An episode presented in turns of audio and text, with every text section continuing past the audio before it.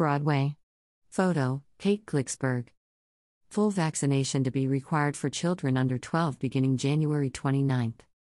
The Broadway League announced today that the owners and operators of all 41 Broadway theaters in New York City are extending mask and vaccine requirements through April 30, 2022, along with the Buy with Confidence program, which allows for flexible exchanges and refunds.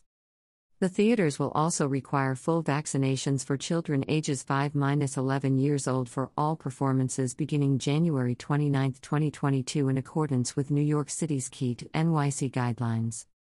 For more detailed information, visit https colon slash slash www.broadway.org slash info slash COVID 19 update slash. Charlotte St. Martin, president of the Broadway League, said, We're proud to continue setting the gold standard of COVID health protocols in all our Broadway theaters in New York. We're equally proud to assure our ticket buyers' purchases are secure with our flexible buy with confidence refund and exchange policies.